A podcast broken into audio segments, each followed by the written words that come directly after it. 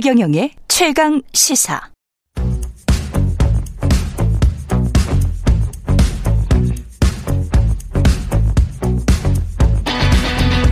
심리로 들여다보는 세상 이야기. 뉴스는 십니다. 네, 정치, 경제, 사회 등 우리 사회 다양한 이슈를 심리학적 관점에서 풀어보는 시간입니다. 최경영의 최강시사 뉴스는 십니다. 아주대학교 심리학과 김경일 교수님 나오셨습니다. 안녕하세요. 네, 안녕하세요. 예, 오랜만에 뵙습니다. 오랜만에 뵙는 것 같네요, 진짜. 네. 한 2주 만, 3주 만입니까? 3주죠. 3주죠. 지난주에는 전화로 제가 출장 때문에. 그렇죠. 네, 네. 예. 오늘은 반려동물 이야기네요. 반려동물이 우리 심리에 미치는 영향. 국회에서 지금 동물보호법 개정안이 통과가 됐고, 네네. 반려동물 키우는 게 아이 키우는 거랑 비슷합니까? 어떻습니까? 뭐 저도 곁에서 지켜보니까, 예. 뭐 정말 거의 거기에 준하는 그쵸? 그런 그 마음이 가는 예. 모습을 보이는데, 저희 집도 이제 키우세요? 네네. 강아지를 예, 한 마리. 네네. 예. 뭐 전형적으로 예. 제가 이제 아내, 딸 둘 그러니까 4인 가족이잖아요. 예. 네, 제가 전형적으로 제가 집에서 5등이다 이렇게 얘기하는 그런 집이죠. 예. 네. 근데 이제 그 강아지가 먼저 나오죠. 그러니까요. 그 아빠 오면. 그렇죠. 네. 다들 자고 있거나 아니면 스마트폰 보고 있거나. 네, 그래서. 근데 그것 때문에 정말 항상 나를 따르는 사람 반려동물이거나 이런 느낌이. 사람이 아니고 항상 나를 따르는 거는 얘구나 이런 느낌이 드나 봅니다. 사람이 그 사람보다 더 중요하다라고 얘기할 수는 없겠지만 예. 그런데 집에 들어갔을 때 어딘가에 갔을 때 반겨준다라고 하는 그 느낌은 예. 사실은 굉장히 기쁘고 소중하죠. 그렇군요. 네네 그거는 그 느낌은 저는. 저희 집에서 강아지를 뭐 주도적으로 돌보는 그런 그, 자세까지 보여주지는 못하는데, 그 느낌은 참, 그래서 안 나오잖아요? 예. 찾으러 가다니죠. 어디 갔어? 왜 안 나와? 막 이러면서. 네, 그런 게 있죠. 네. 이게 그 인간 심리를 안정시키는데, 뭐, 긍정적인 영향을 주겠죠? 당연히. 그럼요. 그리고 예. 가장 중요한 건, 특히 이제 왜 우리 강아지, 고양이, 이렇게, 대표적인 이제 반려동물은 우리가 안아주고 만진다는 가장 중요한 인간의 촉감. 네. 촉감이라고 하는 애착을 이루는 가장 중요한 감정과 관련이 있어요. 예. 어렸을 때 어른이 한 번도 안아주지 않은 아이들이 후천적 사이코패스가 되는 경우들이 되게 많이 보여요. 그렇군요. 네, 그래서 우리 안아준다는 것 있잖아요. 안아준다라는 거, 그리고 서로 안는다는 거, 서로 만져주고 네, 뭐 이런 네, 거. 네, 그게 이성 간의 애정을 떠나서 인간끼리도 사람끼리도 이게 인간 대 인간으로 애착, 네. 애착을 만드는 게 되게 중요한데 왜 그거 못 느끼세요? 왜 우리 20대나 30대 청년기에는 잘 안 그러다가 50대 되니까 예. 동성 친구들끼리도 야 하고 이렇게 막 그 동창회 끝나고 헤어질 때 이렇게 서로 안아주고 그 여성 호르몬이 많이 분비돼서 그런가 그런 느낌도 좀 받았습니다. 저는. 그러니까 이제 그런 걸 수도 있지만 그런 걸 수도 있죠. 그러니까 가끔 예. 이제 너 왜 이래라고 할 수도 예. 있지만 우리 좀 어색해라고 할 수도 있겠지만 예. 사실은 그 호르몬의 양도 분명히 이제 변화가 있지만 이제 조금 더 이제 허물을 벗고 애착이 있는 관계로 그렇죠. 가기 때문에 그럴 수 있는 거죠. 네. 외로워지니까 나이가 들수록 네네. 뭐 그럴 수도 있겠습니다. 근데 이게 동물을 싫어하는 사람도 있잖아요. 그러면 이게 그 사람의 말할까요? 심성에 문제가 있는 건가요? 동물을 싫어하는 사람은? 뭐 싫어한다. 근데 싫어할 수 있는 이유는 정말 다양합니다. 예. 그러니까 왜 어렸을 때 강아지에게 물려서. 그다음에 무섭다. 뭐 특유의 냄새 때문이거나 예. 여러 가지일 수도 있죠. 예. 그런데 안 좋아하는 것과 학대하는 건 완전 다른 문제죠. 그렇죠. 완전 그렇죠. 다른 문제죠. 그렇죠. 네, 그래서 예. 그 사이코패스, 소시오패스 이런 쪽에 범주로 분류될 수 있는 사람들은 거의 예외가 없을 정도로 어렸을 때 그 징후를 동물에 대해서 나타내요. 네. 굉장히 잔인한 방법으로 괴롭히거나 심지어는 그 동물의 신체 기관을 손상시키는 행위를 어렸을 때 합니다. 네. 어렸을 때? 네, 거의 예외가 없을 정도로요. 그렇군요. 네, 그러니까 동물을 안 좋아할 수는 있습니다. 네, 그리고 저도 강아지는 참 좋아하는데 고양이는 그렇게까지 좋다는 느낌을 잘 안 가져요. 그런 분들이 있죠. 네네, 그러니까요. 강아지야, 네. 고양이야, 뭐 그렇죠. 이랬을 네네. 때 짜장이야, 짭뽕이야처럼. 네. 근데 저는 네. 그런데 그렇다고 해서 고양이를 때리거나 고양이에게 뭘 던지거나 이러고 싶은 마음은 추워도 없거든요. 그렇죠. 그건 생명 대 생명으로 느끼는 감정이니까요. 예, 예. 자, 그래서 그 동물을 안 좋아하는 거 그건 뭐 얼마든지 가능하죠. 근데 동물을 학대한다라는 건 이건 굉장히 이게 왜 안 좋냐면 제가 자주 말씀드리죠. 학대받는 사람 못지않게 힘든 건 학대받는 광경을 보는 우리예요. 그렇죠. 네네네. 끔찍하잖아요. 네, 그러니까 네. 굉장한 고통이에요. 네. 굉장한 고통이고 그 심지어 그래서 반려동물을 키우는 분들은 뉴스에서 동물이 학대되는 그런 장면, 뭐 모자이크 처리하고 이렇게 해드려도 마치 사람이 살해당하는 것 같은 혹은 사람이 폭력을 행사당하는 것 같은 그런 끔찍한 장면을 뇌에서 그대로 느낍니다. 네. 그러니까 보도할 때도 조금 이렇게 약간 더 조심해 주셨으면 좋겠어요. 네. 근데 이 학대랄지 하는 이런 거를 하는 사람들 있지 않습니까? 우리가 네네. 사건 사고 그런 게 보도가 나오는데 그 사람들은 그러면 정신적으로 뭔가 문제가 있는 겁니까? 그럼요. 어렸을 때 어떤 자신이 받았던 학대로 인한 뭐 감정의 반발이라든가 그다음에 아니면 뭐 무언가 박탈됐다는 느낌에 대한 예. 뭐 보상심리라든가 다양한 어떤 그 성장 과정이나 이런 과정에서 느꼈던 어떤 자신의 문제점으로 인해서 그게 약한 자. 더 약한 자한테 가게 되거든요. 그럼 사람한테도 갈 수가 있나요? 그렇죠. 얼마든지 가죠. 저는 개인적으로 동물을 대하는 자세를 봤을 때 예.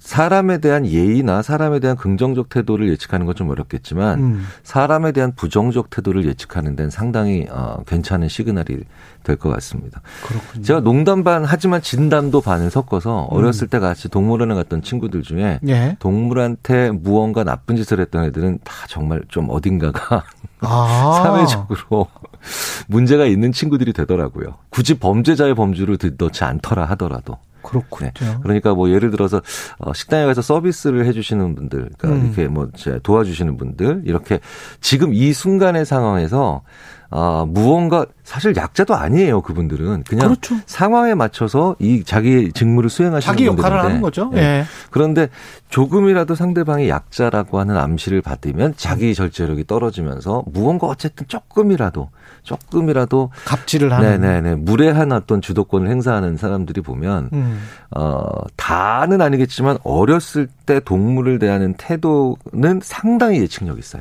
아 네, 그렇군요. 네. 네. 이게 사람이나 동물이나 대하는 게 근데 이게 동물이라는 게 강아지, 고양이 다 우리보다 인간보다 수명이 짧잖아요. 그렇죠. 그러면 네네. 어렸을 때 강아지 때부터 키우다가 한 뭐 길게 살아서 뭐 15년 산다.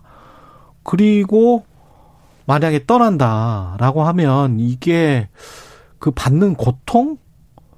그럼요. 네네. 아이가 떠날 때만큼일 것 같은데요. 그 정도 되면 뭐 어떤 심리학자들은 뭐 이게 굳이 성차가 있는 건 아니지만 예. 남성분들 같은 경우는 아주 절친한 친구를 잃은 정도의 느낌. 그다음에 여성들 같은 경우는 정말 자기 자식이나 뭐 자식까지 아니더라도 조카를 잃은 느낌 정도의 아주 강한 아주 정말 깊은 슬픔에 잠기는 경우가 예. 굉장히 많다라고 얘기를 하죠. 상실감이 엄청나게 큰 거예요. 네, 그 정말. 15년 뭐 20년 동안의 그 시간, 네. 그리고 둘이 그 나눴던 어떤 경험들, 그렇죠. 뭐 이런 것들이 네. 슬픔, 그러니까 슬픔이죠. 그렇죠. 그 슬픔은 정말 우리가 옆에서 봤을 때 마땅히 같이 슬퍼해줘야 될 정도의 그 슬픔이죠. 네, 마땅히 슬퍼해드려야 됩니다. 네. 만약에 그렇게 반려동물이 사망했을 때 해외 같은 경우는. 휴가를 주는 기업도 있다고 하더라고요. 네.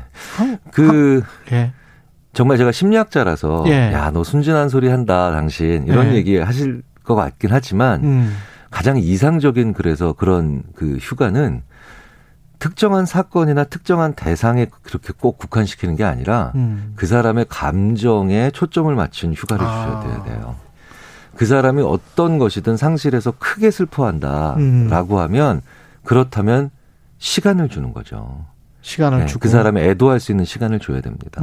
사실 그건 그 사회나 그 기업이나 그 조직이 굉장히 성숙했다는 증거고요. 그걸 악용하는, 그러니까 뭐 악용하거나 역용하는 사람들이 있잖아. 그런 소수의 사람들에 대해서 집중해서 비난하면 되는 거고. 그렇죠. 그걸 방지하기 위해서 우리는 절대 안 할 거야. 라고 하는 식의 사회보다는 조금 더 진일보한 사회는 그러네요. 그 사람의 그 상실감. 그러네요. 네, 그 사건과 네. 대상이 무엇이든. 그러니까 기능적으로 너무 그렇게 항목적으로 갈 필요는 없을 것 같아요. 그래서 저도 이렇게 그런 기사들을 나 찾아보고 실제 어떻게 하는지를 봤더니 예. 그게 그 사람의 상실감과 그다음에 애도를 위한 시간이지 강아지를 잃어버렸다. 그러니까 휴가 준다. 이렇게 좀 너무 단순하게 그러네요. 항목별로 해석할 일은 아닌 것 같아요. 예. 네. 알겠습니다. 그리고 이게 이제 동물 같은 경우는 뭔가 눈도 서로 마주보고 네네네. 아까 말씀하신 대로 만지기도 하고 그게 어떤 체온 같은 것도 느껴지고 뭐 이렇단 말이죠. 네네. 근데 이제 반려식물을 키우는 분들도 많고 네네. 최강시사에서 한번 다룬 적이 있는데 돌멩이를 네네. 뭐 네네. 물을 주고 막 이렇게 심리적 안정을 추구하는 분들도 있 던데 이게 어떤 심리입니까? 이거는 식물 같은 경우는요. 예. 그 식물의 아주 미세한 성장 과정이나 보여요. 네, 이런 것들이 눈에 들어오면서 예. 남들이 못 보는 다른 사람들은 못 보는 것을 보면서 느끼는 그런 동반감이 있어요. 그렇죠. 네네. 예. 그리고 정말 저도 물어봅니다. 정말 그래? 이게 돌과 같은 그런 네, 그런 사물에 대해서도 자연적인 그런 그냥 물체들에 대해서 느끼는 분들이 계신데 예. 정신적인 문제죠. 정신적인 문제인데 우리가 오랫동안 인류가 오랫동안 그런 그 식물 더 나아가서 이제 돌과 같은 것들에 대해서 애정을 주는 그런 그 의식이나 그런 마음들은 존재했어요. 예. 네. 그게 병적인 집착이나 자기와 같은 생각을 가지지 못하는 사람들에 대한 배타적인 활동으로 혹은 행동으로 나타나지만 않으면 뭐 심리학자로서는 뭐 얼마든지 인정하고 뭐 굳이 인정할 필요 있는 게 아니라 그렇죠. 존중할 만한 그런 그 측면이라고 저는 봅니다. 영화도 그런 게 나온 게 있는데 그러면 로봇이랄지 AI랄지 이쪽에 이제 마음을 주는 게 굉장히 이제 그거는 굉장히 발달을 했을 거 아니에요. 그래서 네, 인간이랑 네. 거의 비슷할 거 아닙니까? 그건 뭐 당연하겠습니다. 그러면 미래에는. 근데 여기서 하나 전제는 있습니다. 예. 왜 그 언캐니밸리라고 해서 그 우리가 시체랑 좀비를 제일 무서워하잖아요. 근데 외계인의 입장에서 보면 예. 사실은 인간이랑 제일 비슷한 게 시체랑 좀비거든요. 외형적으로만 봤을 때. 네. 그런데 제일 끔찍하죠. 그렇죠. 네. 그러니까 돌멩이보다 오히려 훨씬 강아지에 가까운 그 로봇이 더 끔찍할 수도 있다는 거예요. 네. 왜냐하면 돌멩이는 의도가 없죠. 그리고 없죠. 네. 식물도 그냥 자기가 성장하려고 하는 의도 정도를 가지고 있죠. 그런데 강아지나 고양이 같은 반려동물은 서로 교감하고 서로 사랑해주고 아껴주려고 하는 의도가 그런 의도가 있죠. 그렇죠. 그런데 그런 행동을 보이는데 그런 의도가 없는 AI나 로봇이에요. 네. 소울을 말하시는 거, 영혼을 말하시는 것 같기도 하고. 네, 그러니까 예. 우리가 소울이라고는 하지만 예. 심리학에서는 그것보다는 조금 더 그냥 기본적인, 아주 예. 기초적인 그런 걸 쓰는데 그게 바로 상대방의 의도, 영어로 intention, 의도입니다. 내 반려동물이 나에게 와서 계속해서 나한테 자기 몸을 이렇게 비벼주는 건 자기도 사랑받고 그다음에 나도 사랑해달라는. 나도 사랑해야겠다는 이런 계속 이런 서로의 의도거든요. 예. 그러니까 우리가 상대방의 의도를 속였다라고 생각했을 때 좋은 행동을 해도 기만당했다고 느끼잖아요. 그렇죠. 예. 그런 기만감을 오히려 로봇이나 AI한테 훨씬 더 잘 느낄 수 있다라고 우리가 볼 수 있는 거예요. 그렇구나. 그래서 우리가 왜 90년대 후반에 많이 가지고 놀았던 다마고치 같은 예. 그런 그 기구들이 있잖아요. 예. 그런 것들이 사실 동물의 모습을 더 강하게 가지고 더 정교하게 가지고 있거나 현실감 가지고 있었다면 아마도 그렇게 사랑 못 받았을 거예요. 네, 그러니까 오히려 사람처럼 생긴 로봇이 더 싫은 거고요. 나 로봇 맞아요. 그렇게 그냥 로봇처럼 생긴 게 더 차라리 애정을 줄 수 있는 거죠. 사람처럼 더 비슷해지거나 반려동물보다는 오히려 더 비슷해지면 비슷해질수록 사실은 오히려 더 끔찍해질 수 있습니다. 더 막 진짜 몸서리 쳐질 수도 있어요. 야, 이 인간 심리라는 게 참 희한하군요. 그럼요. 인간은 태어날 때부터 그래서 서로와 서로의 의도를 교감시키고 그게 진정성이에요. 네. 그러니까 그 진정성이 없다면 돌멩이처럼 차라리 의도가 없는 게 낫죠. 네. 그 위선적인 사람을 훨씬 더 싫어하는 게 그럼요. 그 부분요. 네, 예. 네. 알겠습니다. 오늘은 여기까지. 예. 아주대학교 심리학과 김경일 교수였습니다. 고맙습니다. 네, 감사합니다. 예. 네. 저희 집에서 진짜 5등이에요.